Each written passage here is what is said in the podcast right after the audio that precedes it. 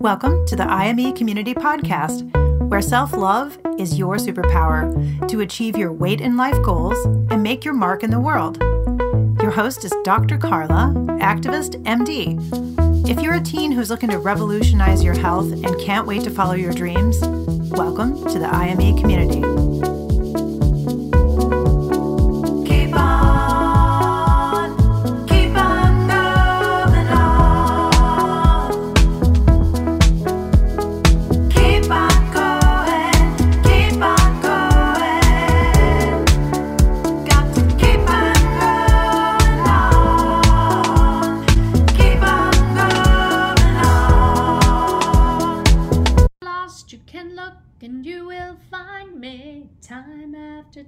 I love that song by Cyndi Lauper. Okay, Dr. Carla here, and I'm talking to you today because I wasn't planning on doing an IME Community radio blast or a podcast or YouTube video, but I saw on Twitter, I follow the Tweediatricians, so other pediatricians who are out there like me, Activist MD, who are out there really speaking up for children and teens and families. And there was a study out done by the Children's Hospital National Hospital in Washington, D.C. that showed that new onset pediatric type 2 diabetes cases increased 182% during the first year of COVID-19. So from March 2020 to March 2021. So Dr. Bryn Marks and her team did a retrospective study, meaning they looked back at the data and looked at the number of new type 2 diabetes cases among children, so 21 and younger, during the first year of the pandemic. So like I said, from March 2020 to March 2021. And they saw that it increased from 50 to 141, and also that the patients were sicker at presentation in general. They may have presented with something called DKA, which is an actual emergency, or hyperosmolar DKA, and so that's very scary. And also they were seeing worsening health inequities and disparities, and which we see with the pre-pandemic, with the childhood obesity epidemic, with diabetes and comorbidities. We see more of those in underserved populations, and we are seeing it with COVID in general, and now we're seeing it with diagnoses like type 2 diabetes. So, and then also obesity too. So it's time. Time after time, pediatricians advocating, speaking up, and we are tired. We are tired of not having impact. So this study is so important because it calls out data, and it shows like this is super alarming. So the more of these studies, the more data that we can get out there and share it. So hopefully you'll read the study and you'll check it out and you'll share it with your doctor. And if you are a parent of a child or a teen and you have a family history, you have concerns, please get your child or teen into the pediatrician or the family doctor and get them checked out so that we can get on top of it, okay? Because this is reversible. So type 2 diabetes, when I was in med school and residency and then out, it was called adult onset diabetes, and then type 1 diabetes, which is insulin dependent diabetes, was called juvenile onset. So, I graduated from medical school 25 years ago. We hadn't really seen this type 2 in pediatric populations. And so as the childhood obesity epidemic worsened, and there were certainly enough of us flag wavers, and experts saying, hey, time after time, we don't have stopgap measures for children. This is what's happening. This is an epidemic. And, time after time, we just realized that we continue to do weight shame and blame and have weight stigma and bias. And there's lots of efforts and I've been a part of those. But, if I'm willing to say, like, some of this stuff hasn't worked and we need to throw it out and we need to move forward and really create innovative ways. This is what I'm doing with IME Community. So it's really important that you check that out, especially if you're a teen, 12 to 18, parent of a teen who's maybe struggling with their weight, health issues, body image. This is a really great adjunct or add-on to get what the U.S. Preventative Services Task Force says you need for to reverse this, to lose weight, to significantly decrease your BMI, is you need 26 to 75 hours within 2 to 12 months of comprehensive behavioral intervention, and IME Community meets that criteria. And where else are you going to get it, especially during COVID? And you connect on Zoom. So I coach teens from all over, and it's awesome and it's fun. It's easy, fun, and you create results right away. Okay, so back to the study. So they looked at the new cases. So like I said, they had 50 the year before the pandemic, and then they had 141. Boys were more affected, and the incidence in Black youths went up. So there's worsening health disparities and inequities there, and then also the patients were presenting sicker than in the past, which shows that, you know, maybe with the lack of preventative care, with, you know, we weren't seen during the pandemic. Children and teens weren't seen by their primary care physician, so maybe they didn't get as much screening. And that's why they were presenting with higher cases and then also sicker at presentation, which is very alarming. The other thing is, you know, 3.5% of the type 2 diabetics in their study were also diagnosed, were positive for COVID, and 3.3% of the new type 1 diabetics presented with COVID. By the way, type 2 diabetes is related to insulin resistance. And certainly there's a genetic risk to it. But there's also, like I said before, like marginalized populations, underserved populations, minority populations are affected at a much greater level with these comorbidities like type 2 diabetes. And so we went into the pandemic without addressing this very well, with getting very little of it right and not being that helpful and not having answers. And now we're doubling down with this COVID, and it's just so alarming. It's just so alarming. So time after time, we keep advocating. We're going to keep doing it. I see pediatricians getting so much more vocal. We're just really tired of it, and especially as kids are getting sick with COVID. So first of all, make sure if you can get vaccinated, that you do get vaccinated. That's really important for COVID, and that you get your other preventative immunizations and vaccinations. It's going to be super important. Please go to your primary care doctor and get screening as needed. Please talk to them about this study. Make sure that you get in for well child checks. Make sure you get in for the follow-ups, okay? This is really important, okay? So what caused this? We don't know. Is it the virus? Is it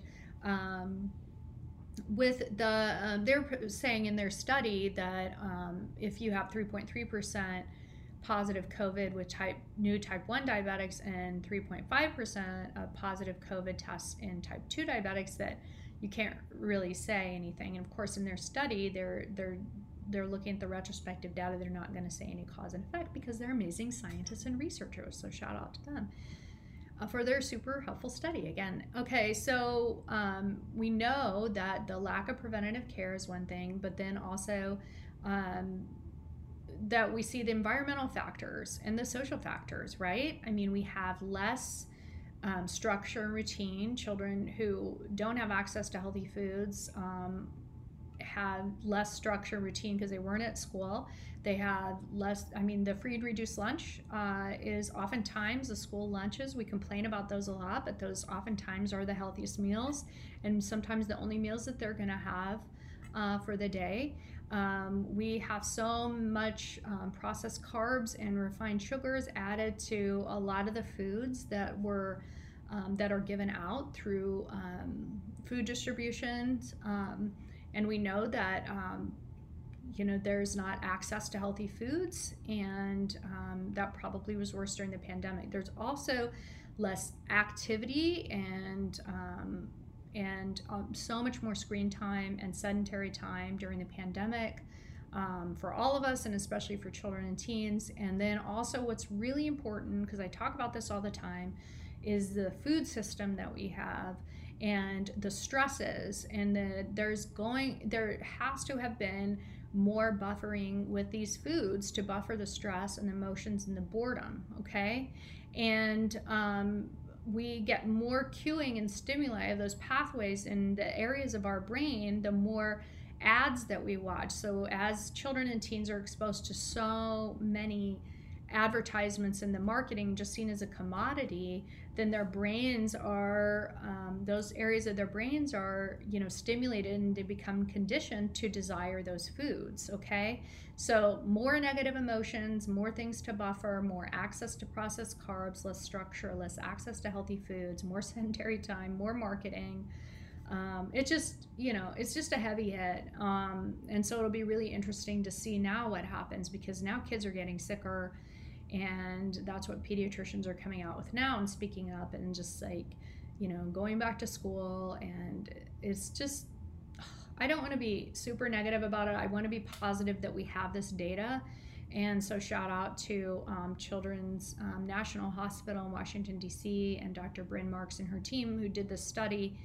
And hopefully other hospitals will look at this data too, their data, and share that to see if that's the case there too. And we'll learn more about it, and we will be able to really beat the drum and sound the alarm to, time after time, keep pushing and advocating. And first start, now we know where our resources need to go. We need to address health inequities. And we have to start doing it. And children are not just little adults, and we have to do better. We have to address this, okay? And we have to have a metabolic health approach. We have to address insulin resistance, and we have to stop doing what we've been doing for years, which is recommending calorie restriction and low-fat diets and low-calorie diets.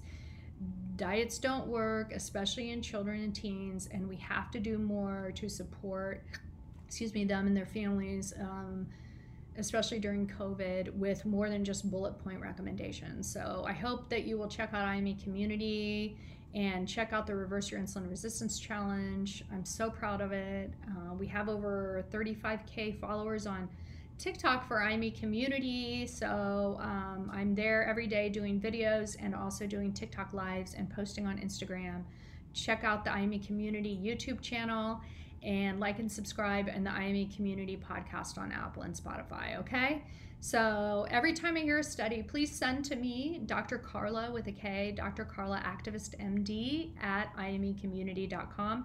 Please send to me any studies, anything that you're hearing about, and I can do a YouTube video and podcast about those, because I one of the problems in healthcare is that it's not responsive enough. It's not flexible, and they don't change things up. It's just like there's like status quo machines, and they're focused on their profits. And so in my experience, at least, and typically, you know, not listening to visionary pediatricians who want to be innovative and agile and flexible and change things up and figure out what works and have more fun with it, obviously. So the more these studies that come out, the better. And feel free to send to me anything that you find, and we'll get it out, and I'll share it. And share with me, email me, Dr. Carla Activist MD at imecommunity.com if you have any questions about IME Community, if you're a parent of a teen or a teen. And I'm happy to help you out and answer any questions. And also, like, if there's anything that you've done that's like a win for your family during this pandemic, where you've like had some more positive family meal times, or reduced screen time, or added some structure in, or how's your family doing it? What are the wins? What are the challenges? And I can coach on these podcasts, but I can also, let's share the wins, and because that may help another family out, even if you think it's just something like super small. How did you cut back on processed carbs, refined sugars, increase your family meal time, promote a positive body image, get outside. How did you do that during the COVID pandemic? What are you doing to optimize, to own your health power, to improve your metabolic health, to reverse insulin resistance, to reverse prediabetes, to reverse type 2 diabetes? What are you doing? So we can all share in the wins, okay? All right, that's a lot. I'm on fire today about this. I am on fire. Let's go. All right, bye-bye. Thank you for tuning in to the IME Community Podcast, where self-love is your superpower. The content of this podcast represents the opinions of Dr. Carla Lester and is not intended as, and shall not be understood as, a substitute for professional medical advice, diagnosis, or treatment. The opinions shared reflect the host and guest and do not represent an organization or medical group. Always seek the advice of your physician or therapist if you have concerns about your health. And please, like and subscribe to the IME Community Podcast. Share IME with your friends and go to imecommunity.com to join the member community. Don't forget to follow IME on social.